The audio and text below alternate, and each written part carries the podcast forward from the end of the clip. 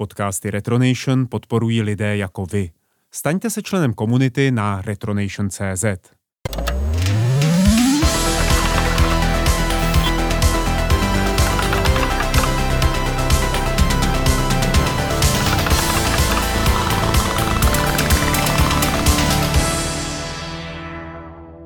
Milí posluchači, od mikrofonu vás zdraví Martin Vaňo a zdravím tady taky Michala Rybku, a.k.a. Wolfa. Ahoj Wolfe. Ahoj. Dnes budeme pokračovat tématem z minula, kterým je historie vývoje her. Uh, minule jsme probírali, jak by měl jejich vývoj vypadat teoreticky. Bavili jsme se o vývojovém cyklu, probrali jsme ho opravdu dopodrobna a dnes se už budeme věnovat tomu, jak vývoj her vypadá, když teorie nabourá do skutečnosti, čili jak to vypadá v reálném životě. Wolfe? Z reálného hlediska eh, v reálu eh, z tohoto systému nefunguje prakticky skoro nic. Je to takové jako wishful thinking. Každá firma se to dělá po svým. Každý má svoji vlastní strategii, eh, která má nezřídka nějakou logiku. Je dobré ji prostě akceptovat.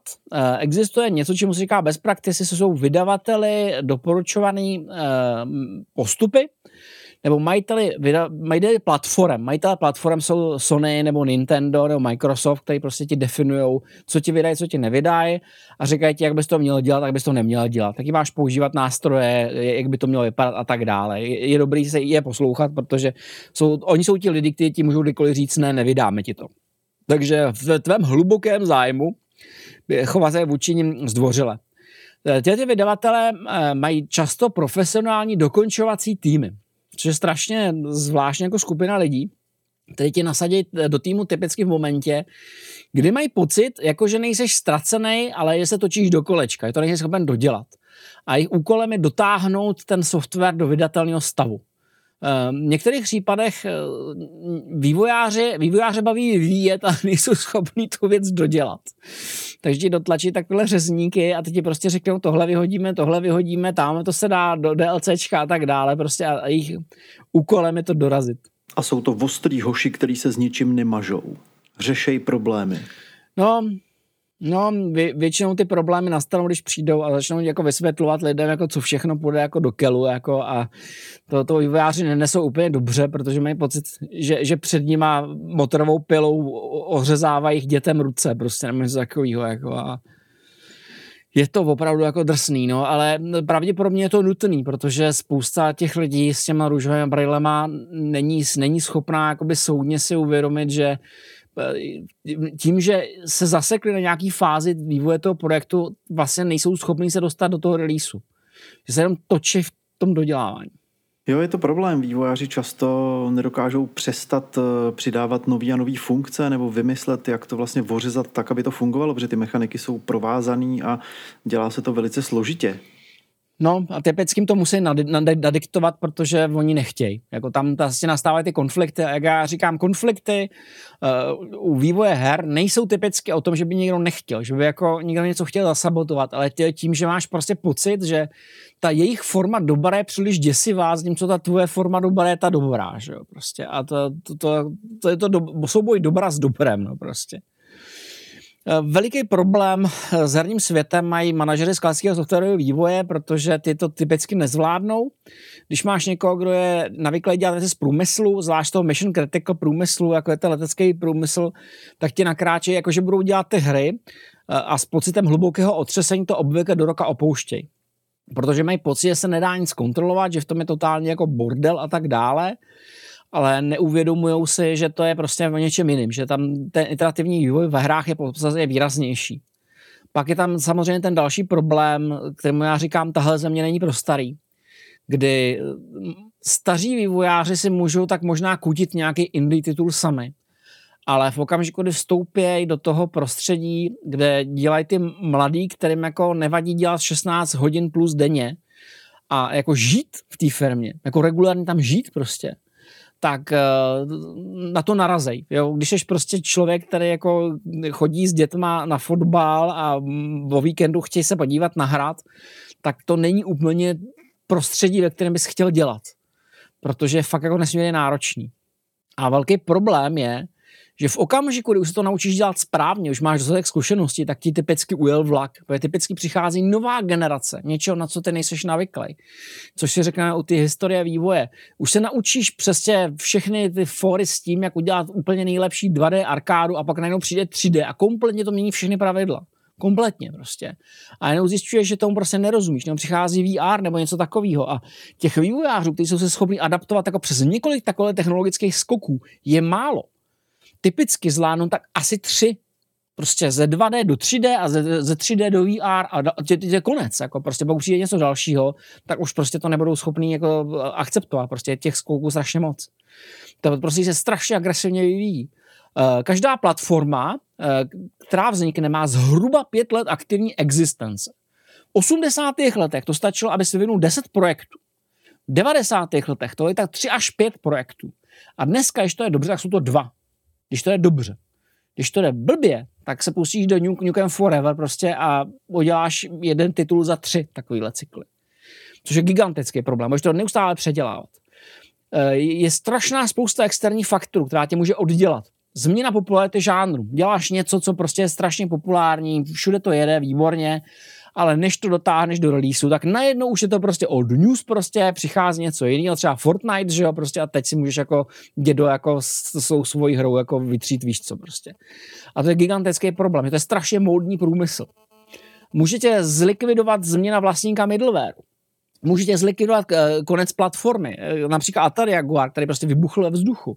Ty v okamžiku, kdy vyvíjíš, tak musíš do značné míry vidět tak trochu dopředu a odhadovat, jestli ta platforma má šanci na přijítí nebo ne, protože těch, eh, těch lidí, kteří jako nedodělali titul a utopili strašnou spoustu peněz, protože vsadili na špatnou platformu, je gigantické množství. Prostě je to tak okamžiku, kdy se dodělával 2D eh, platformovku v době, kdy se prostě rozjeli 3D střílečky, tak jsem měl prostě problém.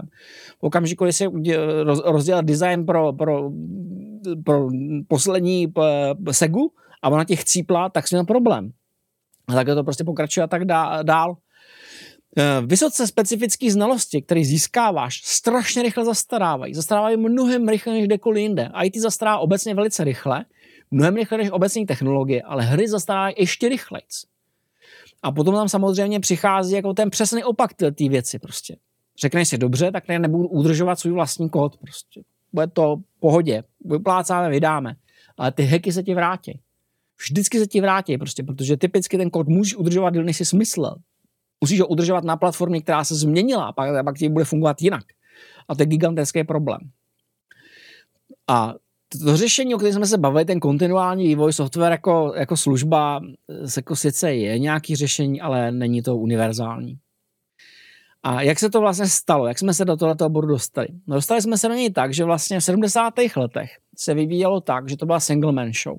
Měl si typicky jednoho vývojáře nebo vývojářku, nebo si jich měl několik málo, dva nebo tři a každý z nich měl výrazně odlišnou specializaci. Jeden se typicky zabýval hardwarem, druhý softwarem. Prostě někdo implementoval kód a druhý stavil pro ně arkádu. Něco takového. Eh, ty eh, původní, původní programy nebyly moc velký, typická velikost výsledného kódu byly 4 až 8 kilobajtů, což znamenalo, že se to udělalo za týdny a v extrémních případech i za týden. A znamenalo to, že se neprototypovalo, protože pro, výroba prototypu trvala stejně jako výroba celé hry. Takže se prostě ta věc vymyslela, pak se to jako střihlo, ta hra se prostě udělala a bylo hotovo. A ty vývojáři, kteří byli navyklí nebo začínali v této době, naprosto nechápou důležitost prototypu. Prostě nechápou, že se ocitli v úplně jiném světě. Že to není jenom o nich a o jejich nápadu, že místo toho, aby oni sami rozhodovali o všem, tak tady je prostě strašná spousta lidí, která se na tom podílí a má to velkou spoustu aspektů. Gigantický problém.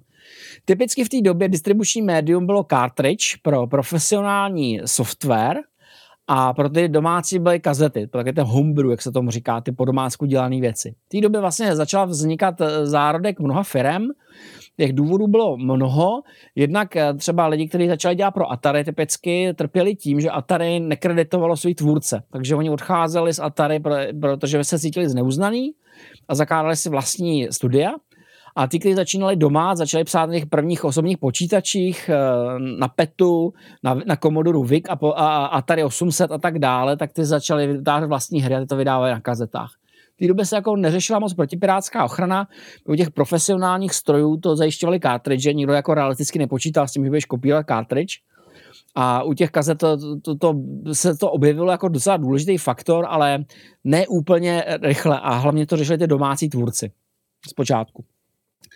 Vývoj probíhal typicky tak, že jsem měl nějaký cross compiler na hostitelském počítači, co to je cross compiler, jsme se vysvětlovali dřív. Je to vlastně překladač, který ti eh, kompiluje pro nějakou cizí platformu a vytvoří ti prostě binární kód, který si pomocí speciální zapisovačky zapíšeš do EPROM čipu. To je důvod, proč se neřešila protipirátská ochrana. Nikdo seriózně ne, si nemyslel, že by kdokoliv doma měl zapisovačku EPROM čipů nebo čtečku, která je schopná kopírovat ty EPROM čipy. Mimo jiné proto, že to byly ještě klasický EPROM a ne EPROM, ne ty elektricky mazatelný. To znamená, že si potřeboval mít ultrafialovou pec na mazání těch čipů. A to jako fakt není věc, kterou se jako pořídil domů jen tak. Takže oni to dělali tak, že prostě si vytvořili tu binární kód, ten si narvali do těch čipů, ty čipy nasázeli do takové speciální kartridže, a, nebo do takové speciální desky, která se strká do toho kartridžového slotu a to ti emulovala finální kartridž. A takhle si to debugoval. Když se ti to, když se to podělalo, nedá se nic dělat, tak se vrátil k tomu kompileru, udělal si novou verzi, vytáhnul si desku, pokud si měl těch čipů víc, což bylo asi docela dobrý, tak si z té pícky vytáhl ty vymazaný čipy UVčkem, zapsal si tam ty nový, nastrkal si do desky prostě a tak se to opakovalo. Tak se do kolečka prostě. A on to se to nedalo dělat realisticky jinak, v té době ty konzole neměly žádnou paměť, že? a tady VCS měl 128 bajtů RAM. To znamená, že celý ten kód stejně musel být v té romce, takže se to, to, to, to tím, tím způsobem proto se, proto se vlastně neřešily žádné protipirátské ochrany. To se objevuje až v 80. letech. 80. leta jsou typicky tím, že se tam objevují menší skupiny, objevují se domácí počítače, Commodore 64 typicky, nebo ZX Spectrum. Objevuje se strašná spousta mladých tvůrců, e, kteří začali programovat sami doma a rychle se to naučili a začali si vyvíjet sami a začali se taky distribuovat sami. A s tím, jak se objevují čím dál tím složitější počítače, s tím, jak zaprvé se zvětšují možnosti těch 8 bitů, jak přichází první 16 bity, tak se objevují první malý týmy, kde už se rozdělují role na kodery, grafiky, hudebníky, designéry, autory textu, autory skriptu. A typicky takovýhle, taková grupa, takovýhle tým má 3 až 5 lidí, protože každý má nějakou vlastní roli, na který se podílí Velikost toho výsledného kódu se typicky pohybuje mezi 64 KB a 15 MB, podle toho, jestli dělají pro 8-bitovou platformu nebo 16-bitovou platformu. Typicky se vyvíjí dva měsíce až půl roku a v některých výjimečných případech i díl, třeba až rok nebo roky, ale málo kdy. Typicky distribuční médium je cartridge pro profesionální distribu, distribuci nebo kazety a diskety pro eh, homebrew distribuci nebo se používají tzv. replikátory, o kterých se řekneme někdy příště, což bylo vlastně zařízení, které umělo masově duplikovat kazety nebo masovně duplikovat diskety. Některé jsou hrozně zajímavé, vypadá jako kopírka, prostě podávají se diskety, zapisují, je to fakt docela crazy věc. V té době se nám samozřejmě strašně rozmáhá počítačový pirátství, protože vlastně eh, domácí vývojář a pirát se od sebe nezříkatě vybavení moc neliší.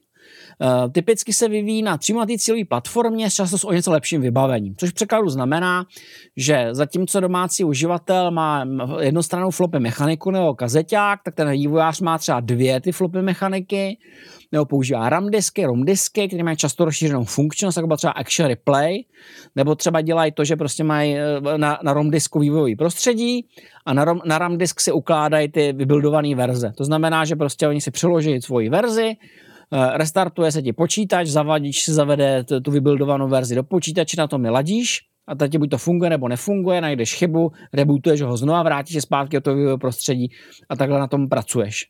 To už se jako docela dá, není to úplně optimální, v té době už existují speciální programy pro vytváření grafiky, hudby nebo spriteů, nějaké takové eh, nástroje.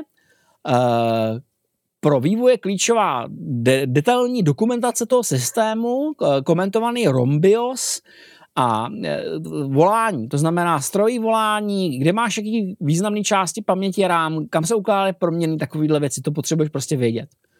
E, v některých případech se použije cross compilery a vývojová prostředí se dělají na silnějších platformách, to znamená, že třeba používáš PC, Mac nebo Amigu, Například pro Apple 2 existovalo rozšíření o zálog Z80 a protože ten byl výkonnější než ten základní procesor 6502, tak se běžně vyvíjelo na něm kdy se překládal cross compilerem do těch 6.5.02 a rebootoval se eh, potom do toho režimu, eh, režimu Apple, nebo se také jsem slyšel, že se používaly počítače typu Tantung Einstein pro Spektrum, protože byl podstatně výkonnější a líp se na tom vyvíjelo.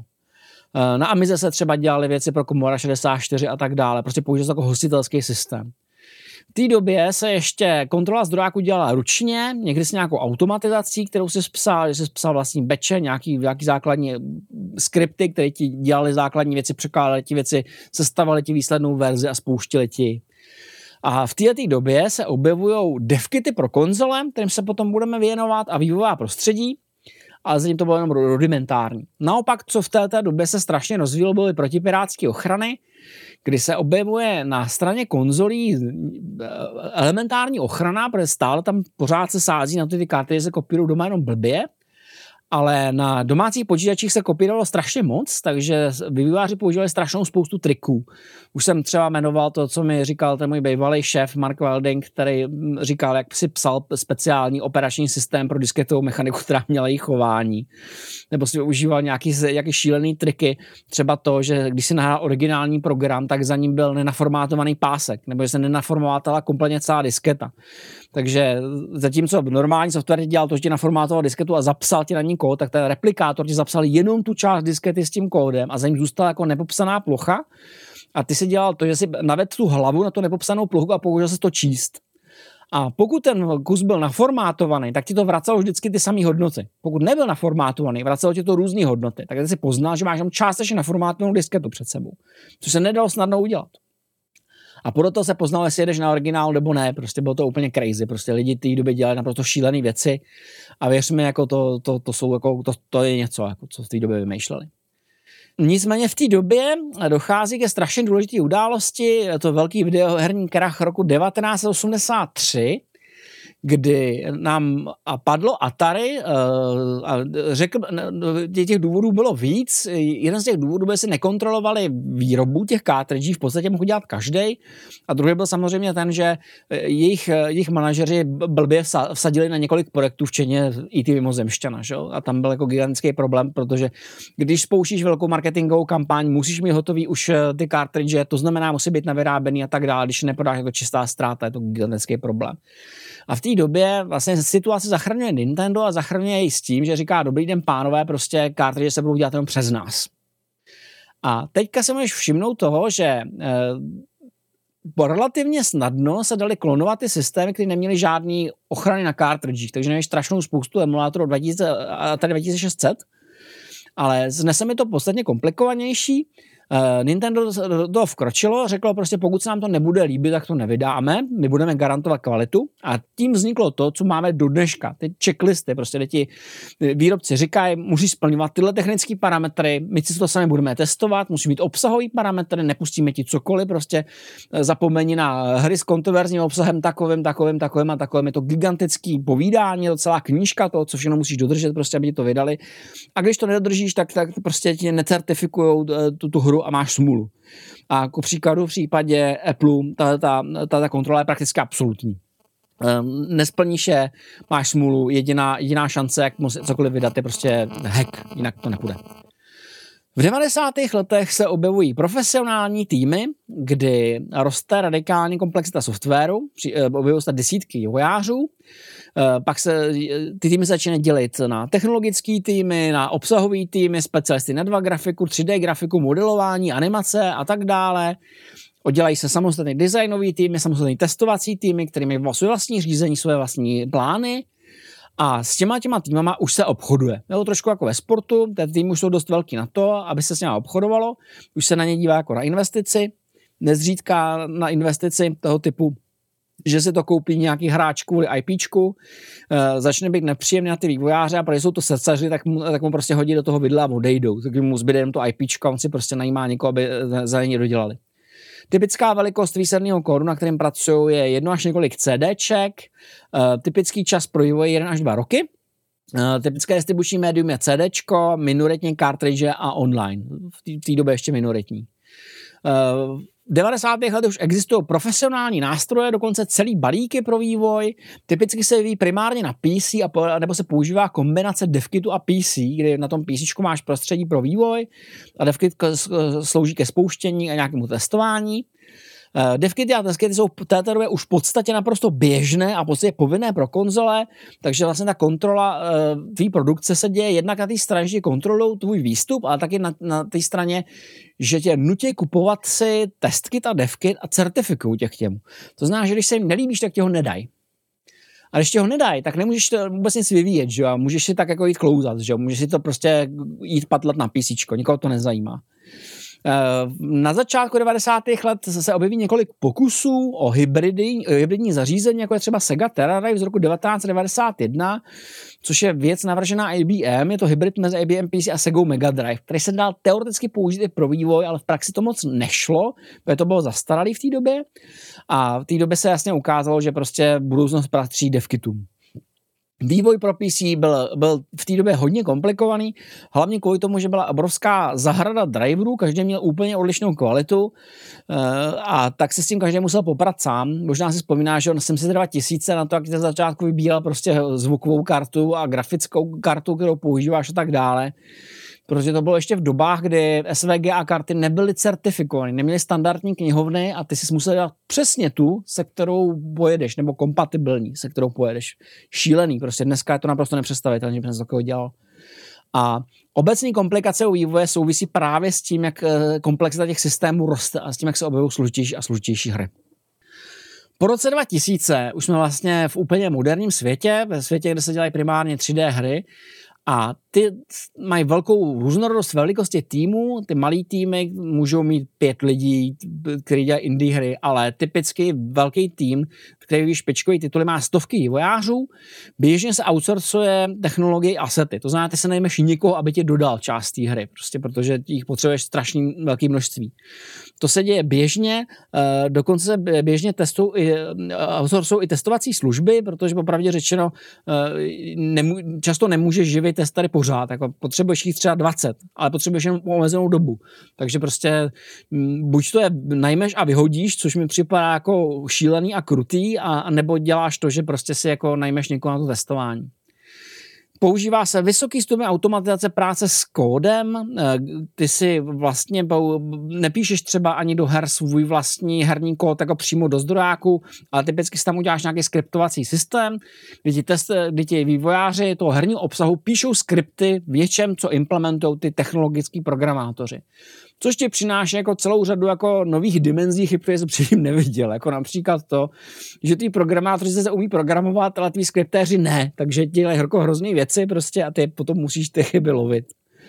Uh, debugging je velmi složitý, dělí se do mnoha fází, máš debugging nástrojů, máš control integrity buildu, máš sta- testy stavu hry, potom eh, postupuješ eh, v mnoha, mnoha směrech, děláš unit testing, děláš herní testing, eh, máš tam checklisty a tak dále, spousta se opírá automatizaci.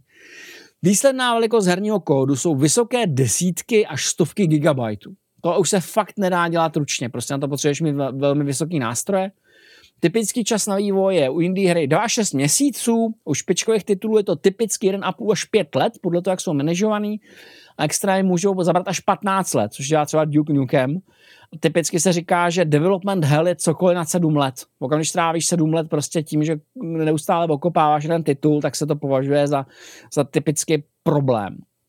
Distribuční médium typicky je, jsou optické média u profesionální výroby, anebo online momentálně.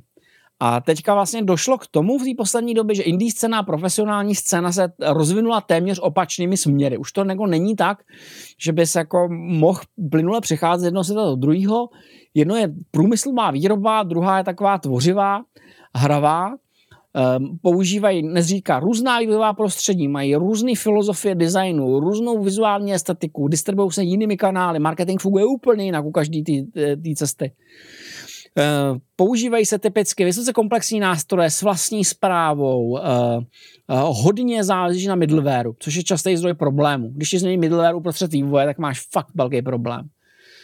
Velký problém je taky v tom, že ty cílové platformy se docela rychle vyvíjí. Ty se neustále natahuje čas potřebný pro vývoj tvý hry ale zároveň eh, se zrychluje update a vylepšování těch celých platform. Proto se u těch konzolí snaží udržet ten vývojový cyklus, aby, aby, aby žili asi aspoň pět let, aby se to vůbec někdo trefil, prostě, protože by se to nedalo dodělat. A e, to, toho middleware už jako na trhu moc nezbývá a je docela důležitý. E, dneska se v podstatě neobejdeš bez rozsáhlých automatických distribucích buildovacích systémů. Dneska už to není tak, že bys překládal celý projekt na jednom počítači. Typicky to překládá celá síť. Sestavují se moduly nezávisle, pak celý dohromady linkuje. Je to často docela složitý proces a to sestavování je jako docela komplikovaný.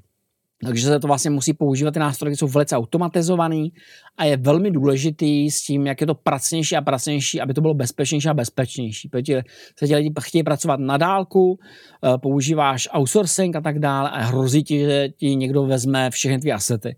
A opravdu řečeno, ty asety jsou docela důležitý, protože někdo může štípnout třeba animace nebo zbraně nebo, nebo něco takového a prostě je to docela velký problém. A to vydávání je v tomto okamžiku vysoce závislý na vlastníkovi těch distribučních platform a těch podmínkách, které dává. Typicky ty indie vydavatelé mají jiné podmínky než ty profesionální vydavatele. Někdy lepší, někdy horší, je to taky hodně debatovatelný. Ale to je bod, ve kterém jsme dneska. Takže dneska jsme v situaci, kdy vlastně nemáme vývojářskou scénu jednu, ale máme dvě. Já je považuji za docela výrazně odlišný. Tu indie a tu profesionální. A vzhledem k tomu, jak jsou pracní ty profesionální hry, tak většinou se už ani jako neděje to, že by si někdo vyvíjel doma něco a práce dělal něco jiného.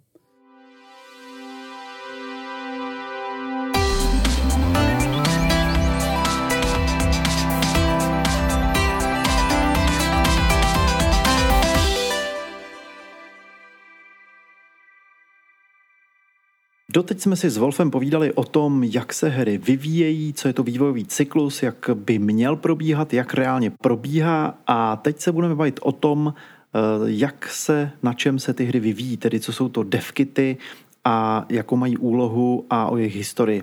Wolfe? Devkity a testkity jsou vlastně specializované stroje určené pro vývoj a ladění her na konzolích často vypadají velmi odlišně než cílová konzole. Já, když jsem se do toho pouštěl, tak jsem do toho vstupoval s vírou, kterou máš patrně i ty.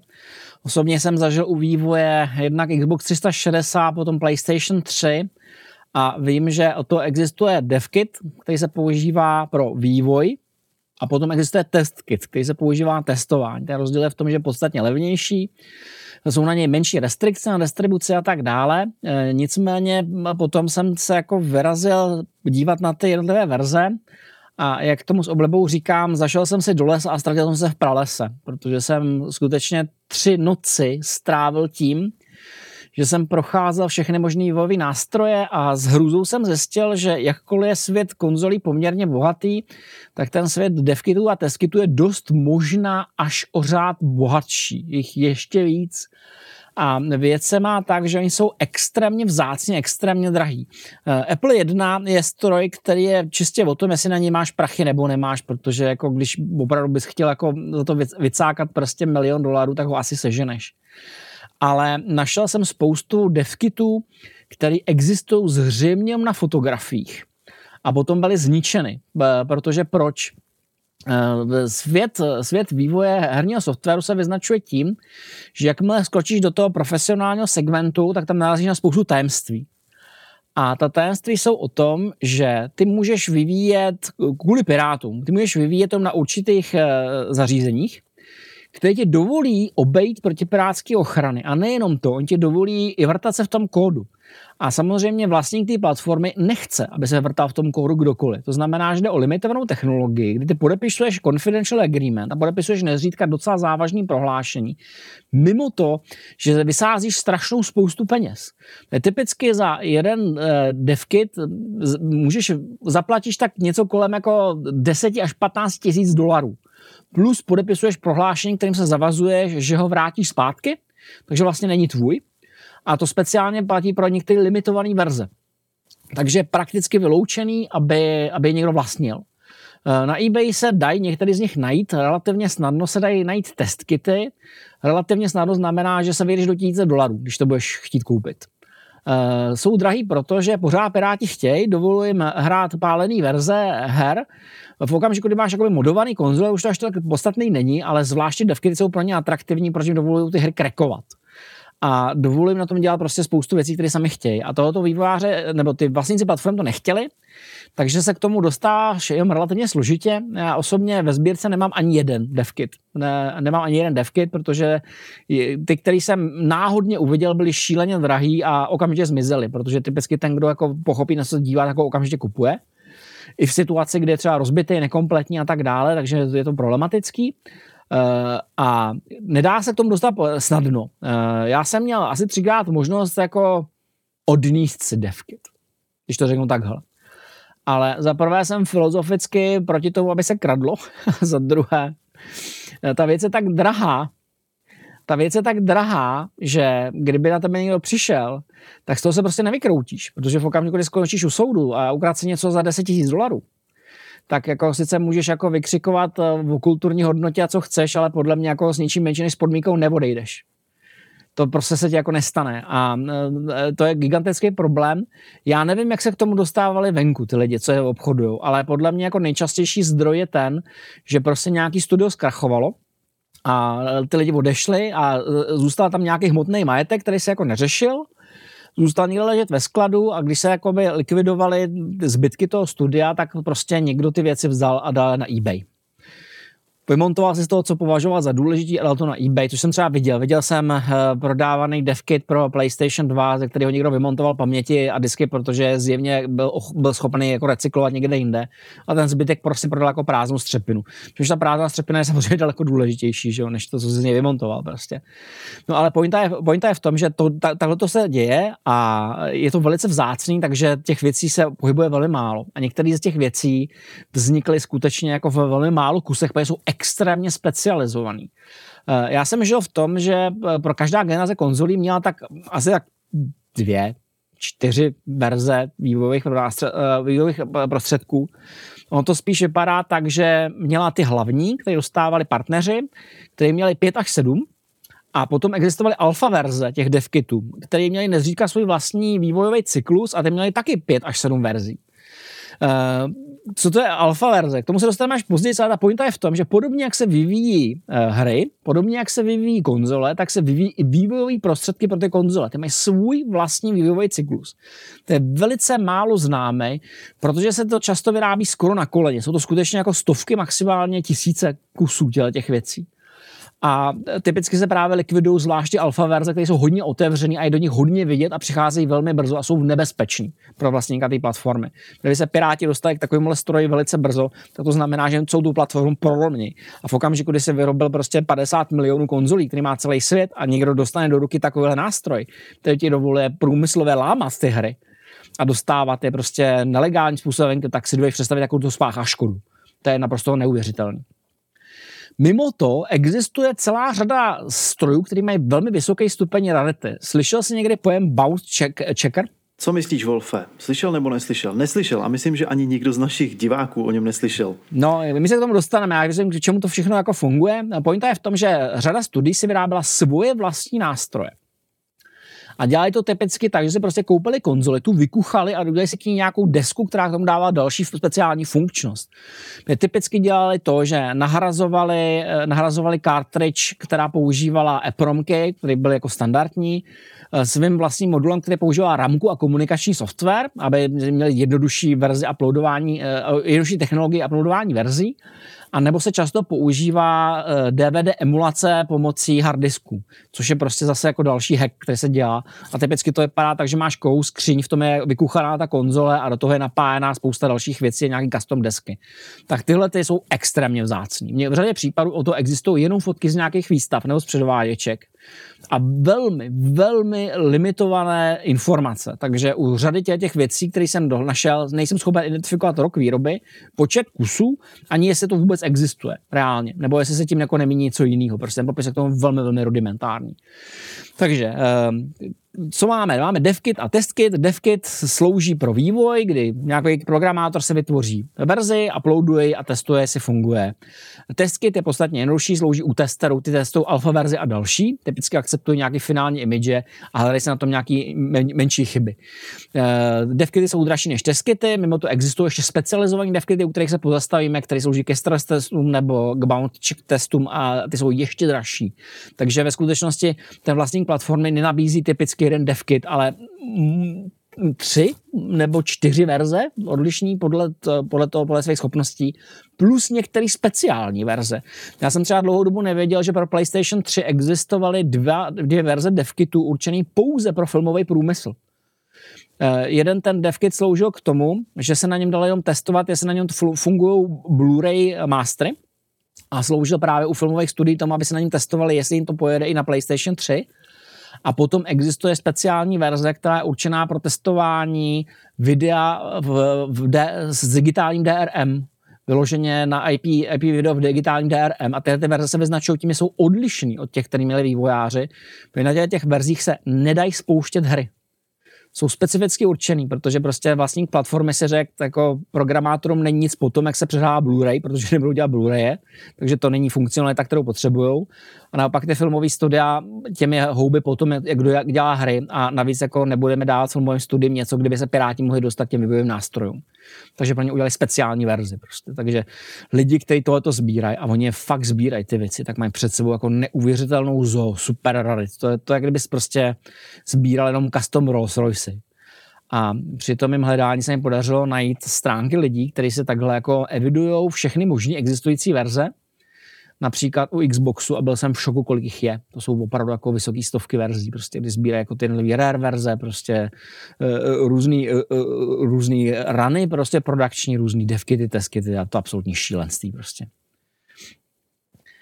První základní problém je to, čemu se říká první hala platformy. Jak typicky víš, tak v okamžiku, kdy se vychází na trh nová konzole, tak má u sebe jednu až několik špičkových her jedna až několik špičkových her musela na něčem vzniknout. Tyhle ty verze vznikaly na alfa verzích devkitů, což jsou mimořádně rare, prakticky na koleně stavěné věci, které používají někdy i prototypové verze chipsetů a takovéhle šílenosti. A ty do ruky dostali jenom vývojoví partneři, kteří jsou mimořádně dobře prolustrovaní a nebo jsou přímo součástí eh, do vlastníka té platformy. Patří to studio buď to Sony, nebo Nintendo, nebo někomu takovému. Nikdo jiný se k té věci ani nepřiblížil. Takže o, o to existují většinou fotky a velmi, velmi vágní popis. Ne, typicky o to nenajdeš ani jako detailní nebo ostrý fotky, nebo nedej bože, by ti ukázali, co je vlastně vevnitř. To je fakt jako velice vzácný. Takhle to ale nebylo vždycky, eh, protože v těch 70. letech, jak jsem říkal, se používal cross vývoj, to znamená, že ty jsi na, na svém počítači napsal program, ten si přeložil, dal si ho do EPROMAC, ty, ty si nastrkal do adaptéru, zastrčil ho do, do ostré konzole, tam si to spustil a hledal si v tom chyby. Muselo to být naprosto šílený. Eh, pak se objevily u, u těch větších vývojových týmů eh, věci, takové hacky, kde se kdy vlastně má, si stavili speciální cartridge, která už obsahovala jakoby RAM disk, často na pomocí statických pamětí RAM, který byl připojený paralelním portem anebo přes SCSI k nějakému hostitelskému systému a to proto, že prostě zapisovat do paměti EPROM a mazat je, mazat je v té UV peci prostě je blbost, jako je to šílenství, že jo. Hlavně v okamžiku, kdy jako těch verzí sálíš hodně, tak toho ti ušetří strašnou spoustu práce. Takže je možné najít eh, spoustu nových systémů, které vypadají jenom jako deska, jako úzká deska s konektorem, které se zastrkávaly do, do normálních obyčejných retailových konzolí na tom se vyvíjel a jsou mimořádně vzácní, ale fakt je pozná jenom ten, kdo je na to expert. E, například pro Nintendo Entertainment System z roku 83 ještě neexistoval DevKit. Vývojáři si dělali si vlastní DevKity přes PC a v té době poměrně známý NES Mission Control od Rocket Science Production, který se skládá jednak z desky a jednak ze dvou programů pro PC, kdy jeden z nich slouží jako podpora pro testování a debug a druhý slouží jako komunikační software pro přenášení ty kompilované verze do, do té do desky na konzoli. Prostě připojíš to přes paralelní port a, a cpeš do toho data. Eh, v roce 1990 už Nintendo má, má svoji vlastní jakoby firmu, pobočku, která se jmenuje Nintendo Intelligent Systems a ta nabízí devkity a nezávisle na nich pak Rikoch, který si má spolupracovat v té době, nabízí svoje vlastní devkity. A ty jsou teda docela zajímavý, eh, protože ten hlavní se jmenoval Intelligent Systems SVHC de, Development System, určený pro Japonsko. A ten se skládá ze tří různých strojů. Je Sound, který sloužil pro vývoj zvuků. Je Debugger, který sloužil pro programátory. A ten slouží, ten, ten už má takové ty pokročilé možnosti, jako že umí breakpointy, to znamená umí zastavit kód někde, umí číst eh, RAM a VRAM, takže si můžeš dělat dumpy z toho, co máš v té konzoli. A potom jsem měl IS charakter, což je jako jednotka pro vývoj grafiky. A celý do, prodávali v Americe jako takový, jako, takový, takový trojbox, to jsou takové jako tři boxy, což je dohromady, který se jmenuje Emulator SA. To jsou tři systémy v jednom. A potom tu samou verzi, kterou prodávali v USA, předělali do samostatného stroje, který se jmenuje Intelligent System Super Nintendo Emulator SE, který všechny ty tři věci obsahuje v jedné skříně, to už plastový, vypadá to opravdu jako počítač, takový, takový, zvláštní na výšku postavený počítač. Má to zabudovaný SCSI disk, takže tam může kládat jednotlivé image, dá se to připojovat k počítači, má to dva porty pro ovladače, už se na tom dá regulárně vyvíjet. A pořizovací cena tyhle ty věci byla 10 000 dolarů. Takže prostě jasně vidí, že vývoj pro konzole nikdy nebyl pro takový ty malý kutily, co si prostě doma kutějí na peřiňáku něco. Prostě to jako ne, nebylo, nebylo někoho nic jednoduchého. Potom místo test kitu se v té době používalo něco, čemu se říkalo 8 MB EPROM cartridge a existuje o toho několik verzí. Mně se podařilo dohledat dvě, jedna z roku 1990 a druhá z roku 1993. Jsou kartridže určené pro 8 MB dat který se jedou ve standardním SNESu. To znamená, že ty je prostě naprogramuješ na nějakém zařízení, nastrkáš do toho eh, ty, ty verze, o kterých už se předpokládáš, jsou alfa, jsou poměrně stabilní, koupíš si v obyčejný SNESy a používáš jako test kity. Eh, Rikoch udělal v té době něco, čím říkal Rikoch SV Box 2, a oni, eh, protože pracovali na Famicomu původně s Nintendem, tak vytvořili, vytvořili svůj vlastní vývojový systém, který je založený v procesoru Rikoch 5A22 a ta, ta věc se prodávala za 2,5 milionu jenů, což pokud jsem to přepočítal správně, by v našich dnešních cenách bylo 25 tisíc dolarů takže ještě podstatně dražší. Vypadá to jako PC, má to dva konektory pro ovladače, má to samostatný port pro cartridge a slot eh, pro EPROM. Takže můžeš zastrčit prostě EPROMku jako přímo ze předu do toho, takže to se nemusíš jako vytrápit prostě s, s nějakou cartridge. To je jako zajímavý systém, to už vypadá docela pěkně, vypadá to opravdu jako pěkný devkit. Udělali proto dokonce něco, co se jmenuje Rikuch SA1 Emulator – pro SNES se dělali cartridge, které obsahovaly procesor Super Accelerator One, který se integroval přímo do těch cartridge. Abys mohl vyvíjet tyhle ty vylepšené hry, tak jsi musel k tomu svýmu SF boxu za těch 25 000 dolarů přikoupit ještě jednu pixelu, která se nasazovala na něj a obsahovala emulaci toho procesoru. Což je jako podle mě úplně jako mega crazy teda mimochodem předtím dělal ještě nějaký jako další verze. Jako narazil jsem na něco, co se jmenuje SF Box a jako logicky, když máš SF Box 2, tak asi předtím existoval SF Box 1, ale o tom se mi nepodařilo prakticky skoro nic zjistit. Jako, podařilo se mi najít jenom jednu fotku z, z aukce na eBay. A vypadá to jako, jako mini tower. Prostě a co je vevnitř, jako to prostě ví pámbu, jako to jako bohužel prostě obávám se, že toho bude vyžádat historický výzkum a mezinárodní týmy, které budou hledat lidi, co to mají, protože je to fakt mimořádně špatně zmapovaný. Potom v, v United Kingdom eh, dvě firmy SN Software a JSI Front Far East vyvinuli něco, čím říkají Super Magicom. A je to taková jako věc, která se nasadí na vrchol klasického SNESu a má to vlastní cartridge slot na sobě a má to floppy mechaniku. A umí to to, že to vlastně dokáže ripovat obsah té cartridge a ukládá to na flopy a nebo naopak. To znamená, že z flopáčů prostě je schopen jako vytvořit image pro tu konzoli, anebo ji naopak přečíst. Což je strašně zajímavý, že to udělají takhle, protože se to použilo i pro piráctví, nejen pro vývoj. tak proto to nazývali backup device. Piráti jsou strašně vtipní. Je prakticky všemu, co slouží pro ripování, říkají backup device. Mimochodem ten Magicom umí komunikovat i paralelním kabelu, což bylo jako docela důležitý, protože když si vezme, že to má 8 mega, eh, ta klasická cartridge, tak jako rozkopírovat to po disketách asi docela konina, bych teda řekl. Jako to, potřebuješ kolik? Jako 6 disket na to? 6, prostě to je šílený. Pak jsem našel další věci, Argonaut Ramboy se to jmenuje a to je právě ten případ, kdy do cartridge to tu zastrčíš jakoby cartridge, z níž vede kabel, který ti vede do toho PC a, a zřejmě v sobě obsahuje ramku a uploaduješ do něj image přímo z PC, takže tohle to slouží zjevně pro, pro vývoj zjevně.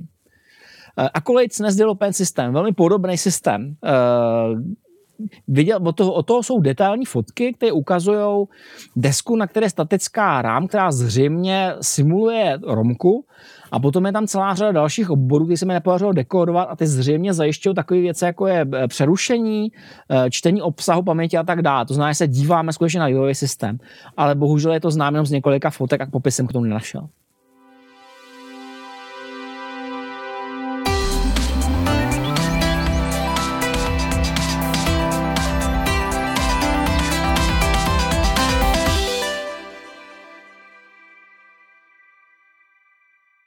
Velmi zajímavý systém, který se jmenuje Slago Development System. A tenhle ten nástroj se vyvinula eh, vývojářka Rebecca Heinemann, což je trans vývojářka. Původně se jmenovala William Salvador Heinemann a někdy po roce 2000 jako eh, změnila, změnila pohlaví a, a, a stala že v nějakým lesbickém eh, vztahu s matkou svých dětí. A ta, vývojářka udělala strašnou spoustu her pro Interplay, Logicware, Contraband Entertainment a Old School. A zrovna ona je ten případ, kdy začala dělat Robin Hood a ta uh, Wasteland, Bard's Tale, Audis World a přešla jako přes několik iterací té technologie. Tohle to je systém, který si vyvinuli podle všeho in-house uh, s, s nějakýma dalšíma lidma přímo v nějakým z těch studií. Připojovala se k PC nebo Apple 2GS je z toho známých několik fotek, které jako jsou takový nic moc neříkající a je to jakoby obecný, uh, obecný uh, emulátor, který obsahuje něco, čemu říkají personality module, což dovoluje změnit funkci toho devkitu na Mega Drive a Telelinks dnes Commodore 64 nebo TurboGrafx 16 a tam zřejmě podle všeho osazuješ procesory do toho. Je to fakt naprostý unikát, podle všeho to existuje jeden kus možná, a ten, kdo ho má, to nevím. Já jsem z toho viděl jenom fotky. Ale ukazuje to tu míru lidí rarity, že opravdu si ty věci víš sám. Strašně zajímavá věc je uh, Sculptured Software Development Kit, což je vývojová ISA deska. Je to deska, která osazuje do PC, do, do ISA slotu a ta obsahuje celý SNES, přímo sama na sobě. Má tam prostě uh, prostor 8x8 cm, ve kterém je kompletně celý SNES. Pak jsou na tom další věci, je tam zřejmě buď to video výstup, anebo výstup na joystickový port, to se nedá poznat podle té fotky, audio výstupy a používá to uh, Super NES Cross Assembler. To znamená, že přímo na tom PC si napíšeš tu svoji hru, přeložíš si, uploaduješ ji přímo do té desky a na té desce ji přímo testuješ a zkoušíš. Přímo z toho hostitelského systému, což je zřejmě jako nejlepší, nejpraktičnější řešení, ale není přímo od Nintendo, je od nějaký, nějaký jiné firmy. A po strašně zajímavý, Psygnosis si vyvinula PsyQ Development System, což je jako velmi zajímavý systém, který je založený na tom, že máš PsyQ Development Cartridge, to je cartridge, co zasunuješ do standardní konzole, tam má SCSI kabel a ten, je, ten vede do něčeho, čemu se říká PsyQ PC Interface Board. A přes to, to SCSI tam kompletně naláduješ celou tu image, podporuje to breakpointy a tak dále a na této vývojovém systému například vznikla hra Toy Story pro SNES čili se používala jako profesionálně. A mě pak nepřestává jako překvapovat to, že máš systém, ke kterému máš jako profesionální řešení a stejně ty vývojářský domy se z nějakého důvodu její vlastní. Zřejmě asi protože to je drahý, nebo těžko říct, jako, nebo mají jako nadbytek jako talentovaných techniků, že to dokážou udělat a napíšu si proto vlastně jako software, to mi to je přijde, přijde teda hodně hardcore. V roce 1996 přichází Nintendo 64, který vzniklo původně u SGI jako Project Reality a proto se pro vývoj na Nintendo 64 hodně používali ještě SGI Indy. Ty jsou jako poměrně rozšířený, jsou relativně cenově dostupný a používají se jako primární systém. Ehm, mimo to ovšem existují další nástroje, jako IS Viewer 64, který vyvinul to Nintendo Intelligent Systems. Má to vlastní vývojový kit, cartridge, která se připojuje přes PC. Eh, ta cartridge obsahuje vlastní ramku, to znamená, že opět si jako vytvoříš, překompiluješ si verzi, napumpuješ ji do ty cartridge, která je zastrčená ve standardním eh, stroji bez modifikací a na tom ladíš. Té době se pořád ještě neřešilo úplně, úplně ochrana těch, těch ROM kartridží, což mimochodem vysvětluje, proč se tak strašně snadno v té době vytvářely ty pirátský kartridže a takový ty pirátský systémy, které se všude prodávaly, že jako v Větnam se to prodávali prostě za, za litr na 15 stovek. Takový ty systémy s mnoha hrama právě, protože byly takhle otevřený. Eh, potom udělali, eh, potom vznikla další věc, která se jmenuje Partner N64, která vznikla ve dvou verzích. Jednak je to deska, která se připojuje přes eh, ISA PCI kartu, podobně jako ten předchozí systém, a ta druhá dokonce obsahuje podporu přes Ethernet. To znamená, že ho prostě nasadíš na síť a komunikuješ s tím přes Ethernet, což je, je strašně jako vychytaný. V Japonsku se prodával vývojový set, který se prodal na eBay, jmenuje se Monegi Smart Pack. A ten ve svém popisu ilustruje, co bylo součástí takového typického devkitu pro Nintendo 64. Vyjmenovali tam hardware, který je jako debugger N64, interface board IOID N64, speciální kabel, buzzbox, adapter, což zřejmě jsou standardní součástí, Potom emulator pack 32N64 bez popisu s napájecím kabelem, rozšiřující memory pack, eh, Nintendo 64 krabice, adapter a kontroler. A jako software se k tomu dodává software, který se jmenuje 64 Total Pack, eh, s Nintendo 64 Developers Kitem, eh, online integrated manuálem a příručkou Code Warrior for Nintendo 64. Takže je to poměrně kompletní, plus tomu dodávají v, tom, v tom v té sadě, ty aukci se prodával e, nějaký guide pro celý ten systém, pro e, manuál pro ten 64 Total Pack a potom popis toho hardwareu. Čili je to docela složitý, prostě se to sestavit, není to úplně jako triviální. Potom později vznikají novější věci, ty už jako podle mě patří částečně do kategorie toho pirátského softwaru, je tak je to 64 Drive, což je cartridge využívající Compact Flash anebo USB pro připojení k počítači a tam se můžeš nahrávat image. Takže pokud se to k něčemu používalo, tak jako test kit, ale spíš podle mě je to pirátský nástroj. Tam se to těžko rozeznává. A potom je Everdrive 64, který, což je cartridge, která využívá SD kartu pro ukládání imidží. Takže podle mě tohle je tak jako tak klasická věc. A mimochodem, eh, narazil jsem na zařízení, který se jmenuje N64 Flash Gang Writer. Doješ si představit, co dělá Flash Gang Writer? No podle názvu bych to typoval, že to zapisuje na víc médií.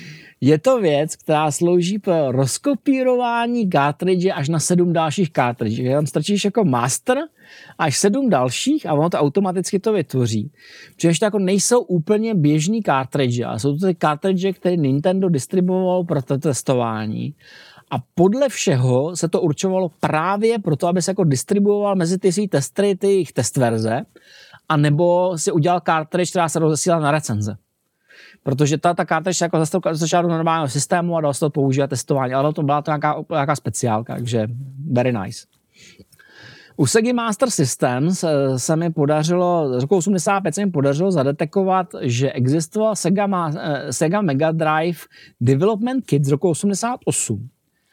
A ten není moc popsaný, ale podařilo se mi najít fotku ceníku, kde celý ten devkit stojí 35 tisíc dolarů. A k tomu potřebuje ještě vývojový software za 18 tisíc navíc. Což jako ukazuje, že když jsi byl vývojář pro konzole, tak jsi musel brát jako sakra vážně, v té době kolik, kolik, kolik to je dohromady? 40, 50, 53 tisíc dolarů, jo.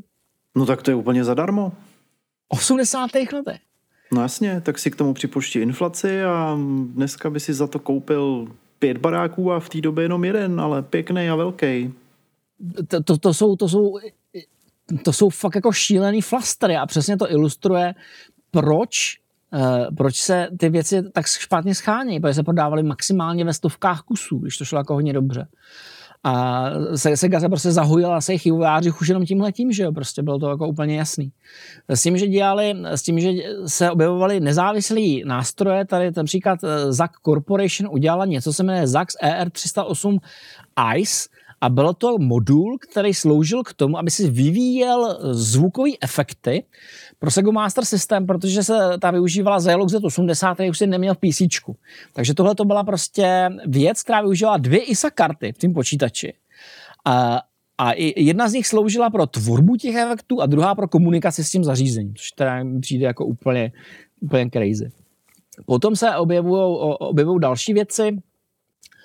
Uh, jednak je verze, verze Zaxu pro motoru 68K, potom je Mega Drive Loader, což je opět zařízení velmi podobný uh, k tomu, který jsem popisoval, to znamená, že přesunuje, přesunuje image z PC do Sega Mega Drive a používá to, používá to paralelní přenos, a primárně se to použilo k testování verzí, zase testkit. Prostě z nějakého důvodu prostě v té době neexistovaly testkity dedikované, existovaly prostě takové hackovací desky pro standardní, standardní konzole, což možná bylo praktičtější.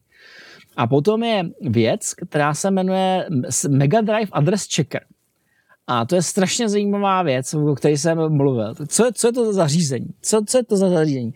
Dneska v každém procesoru máš funkci, která ti testuje validitu přístupu k, adresovému prostoru. E, typická aplikace běží v uživatelském módu a má, má operační systém vyhradí určitý prostor, do kterého může líst. A ona se tam jako hraje a čte a zapisuje a dělá tam takové věci. A v okamžiku, kdy se pokusí o invalidní přístup někam mimo ten standardní rozsah, tak ten procesor sám vyhlásí výjimku, protože to se stávat nemá. Takhle to dřív nebylo. Ty procesory neměly žádnou ochranu. A ty si mohl napsat eh, hravě aplikaci, která udělala to, že prostě náhodně omylem přistupovala do části paměti, která nebyla osazená v systému. Což typicky skončilo tím, že ti vrátil, eh, ta, ta operace ti vrátila buď to samý nuly, nebo samý jedničky. A ty jsi mohl tu aplikaci napsanou tak, že to shodou okolností z nějakého důvodu prošlo. Jako nic se, nic se prostě nestalo. Prostě, jako by, když je vrací nula, tak by si prostě vracela vždycky nula. Pohodička, v klídku prostě. Problém nastal ve chvíli, když to nasadil na reálný systém, nebo nedej bože na systém, který byl něčím rozšířený, a nebo na emulovaný systém. V tom okamžiku si místo čtení nevalidní adresy četl nějakou existující adresu, na který mohlo být cokoliv jiného. A v tom okamžiku si ta hra mohla zhroutit. Takže pro tenhle ten případ se dělaly ty bound checkery. A to, to je jeden z těch případů. Což byla adaptovaná konzole, která dělala jenom to, že ty si na ní normálně hrál a spousta elektroniky kolem ní, protože to byla většinou docela velká pixla, jenom neustále analyzovala tvoje přístupy do paměti a hlídala, jestli jsou pořád v normě. A uměle tě vytvořila situace, prostě uměle tě vytvořila detekci situace, kdy si přistupoval k nevalidním parametrům. A to se používalo typicky ve vývojových studiích jenom jako jedno zařízení, a nebo to měl, měl vydavatel nebo výrobce, který chtěl validizovat, že ta tvoje verze je fakt dobrá. Takže to prostě někomu dál, nechal ho prostě, ať, ať hraje týden, dva a testovalo se, jestli, jestli došlo k události typu nesprávný přístup do paměti nebo ne. A když ne, tak to bylo v pohodě a když to jako bylo blbý, tak ti to vrátili k předělání. A tohle byl podle všeho velice vzácný a velice drahý kus hardwareu, který jsem v životě neviděl na vlastní oči a viděl jsem ho na těch fotkách a je to teda úplně crazy. Potom se dělala ta, takzvaná prototypová karteč 4 megová, což byla taková velmi zvláštní uh, karteč, která byla primárně určená pro distribuci pro média, zvlášť pro recenzní časopisy. Používal se na to opět, opět zapisovač do EPROMky, a ty si zapsal prostě jednotlivý EPROMky, nasál se do cartridge, smontoval si a poslal si žurnalistům, ať si o tom napíšou, co chtějí. Prostě to šlo mimo standardní vývojový proces. Fungovalo to na normálních konzolích. A potom byla strašně zajímavá věc, Sega Dev SRAM Sega Mega Drive Development Cartridge, která byla opět jako u toho předchozího NESu, eh, udělaná tak, že využívala 2 mega RAM a ty jsi, tam, ty jsi tam mohl testovat nějaký menší hry a já jsem to pochopil správně, tak se to dalo i rozšířit o další paměť. Takže ty jsi tam měl nějaký booter, který zajistil, že ten zbytek se choval, jako by to byla normální cartridge, ale uploadoval se to celý softwarově, s tím, že eh, ten popis eh, na užším serveru říká, že si musí dát pozor, že to občas někdo prodává jako prototypovou cartridge, ale protože to je ramka, tak v ní nic není. prostě ty to musíš mít připojený k tomu vývojovému systému, musí být pod napětím, aby to udrželo prostě svoji paměť. Takže když ti prodá jenom samotnou cartridge, bez toho šlaufu a bez toho software, tak to opravdu úplně k ničemu. Prostě dělá to vůbec nic prostě. Potřebuješ mít na to prostě všechny ty věci, aby si to jako rozjel.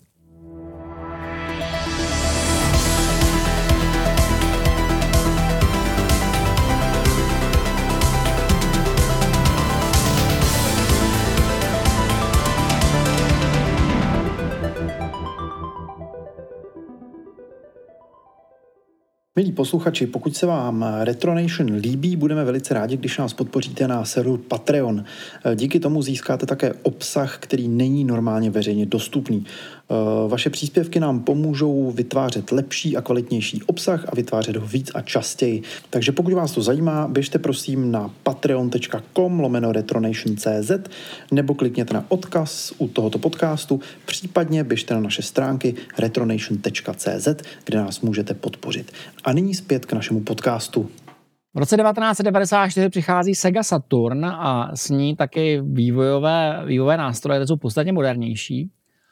Uh, Sega, Sega Saturn se objevuje ve formě Programming Box P-Box, což je velmi industriálně vypadající věc.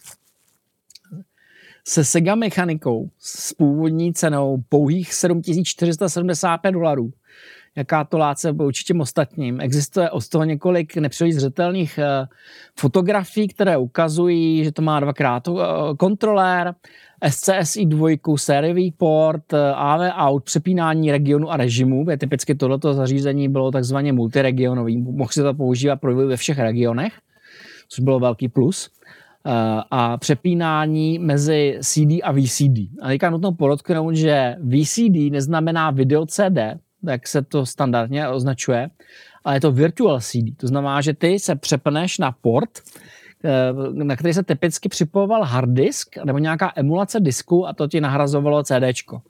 Protože podobně jako ty první vývojáři přišli na to, že prostě blbost neustále do kolečka vypalovat ty EPROMky, tak později, když se začaly ty, ty věci připojovat na CD, tak vývojáři přišli na to, že kravě neustále vypalovat CD. Takže místo toho vytvořili image, nahráli na hard disk a používalo se to takhle, což bylo mnohem rychlejší. Takže tahle ta věc byla podstatně praktičtější. Eh, potom se objevuje v roce 1995 eh, Brity vyráběný eh, emulátor Cross Product Development Kit SNA SM2, který se skládá z emulátorů Mirage CD a SEOA Card Development Box. Původní cena lidových 3000 liber. Podporovalo to C a testování a vývoj pomocí, pomocí C a podporovalo to i grafický nástroj od Sega SGI, podporovalo to virtuální, virtuální CD, takže už to bylo v podstatě moderní DevKit, jak ho známe. Eh, alternativním produktem k tomu P-Boxu, který došlo po té, co si Sega koupila Cross Products, byl Sega Saturn Card Dev. A ten se dal navíc ještě probojit s P-Boxem, takže ty si mohl buď to používat, ten card dev, což bylo vlastně zařízení, které ti emulovalo, emulovalo eh, jednotku se softwarem. Pokud to zapojil do P-Boxu, měl to jako devkit, a pokud si to, pokud si to zastrčil do normální retailový segy, tak si měl testkit. A tahle ta věc už byla za celkem 4800 dolarů, takže to bylo podstatně, podstatně lepší. A potom ještě vznikl specializovaný uh, Sega Dev Saturn, což byl test kit, který měl port pro právě to Virtual CD. Uh, neuměl číst vypalovaná CD, ale podporoval to VCD t, pro, uh, s tím, že u Segy když si vyvíjel věci pro CDR, tak si potřeboval speciální bootym, si jako odemknul tu ochranu. Ten samotný Mirage CD emulator se prodal za 3000 dolarů, což je taky docela pěkná řacha ale značně to zrychlovalo práci. Eh, ten samotný Sega Saturn Boot Disk, který jsem teda jako neobjevil, byl zřejmě speciální CD, který eh, Sega nabízela svým vývojářům a odemykala jim na ty jejich CDR mechanice schopnost číst eh, ty image, které normálně byly chráněny už proti, proti pirátění. A podle všeho Sega měla dvě verze měla červený eh, boot disk, který se používal pouze v rámci eh, korporace Sega a potom byl černý, který dostávali vývojáři, ale to bylo určeno pro určitý subset her. Nepochopil jsem přesně pro který, ale podle všeho ten červený byl univerzální a odemykal, odemykal schopnost předat veškerý image, když to ten černý ti zřejmě dělali na míru jenom jakoby pro tví. Protože oni tam to jako specificky jmenují, eh, že to je pro fourth party a upří, upřímně řečeno se nevěděl představit, jako co to znamená za obrat. To jsem slyšel poprvé. Mimochodem, eh, samotné vypalování těch, těch disků určených pro Sega Saturn bylo naprosto šílený.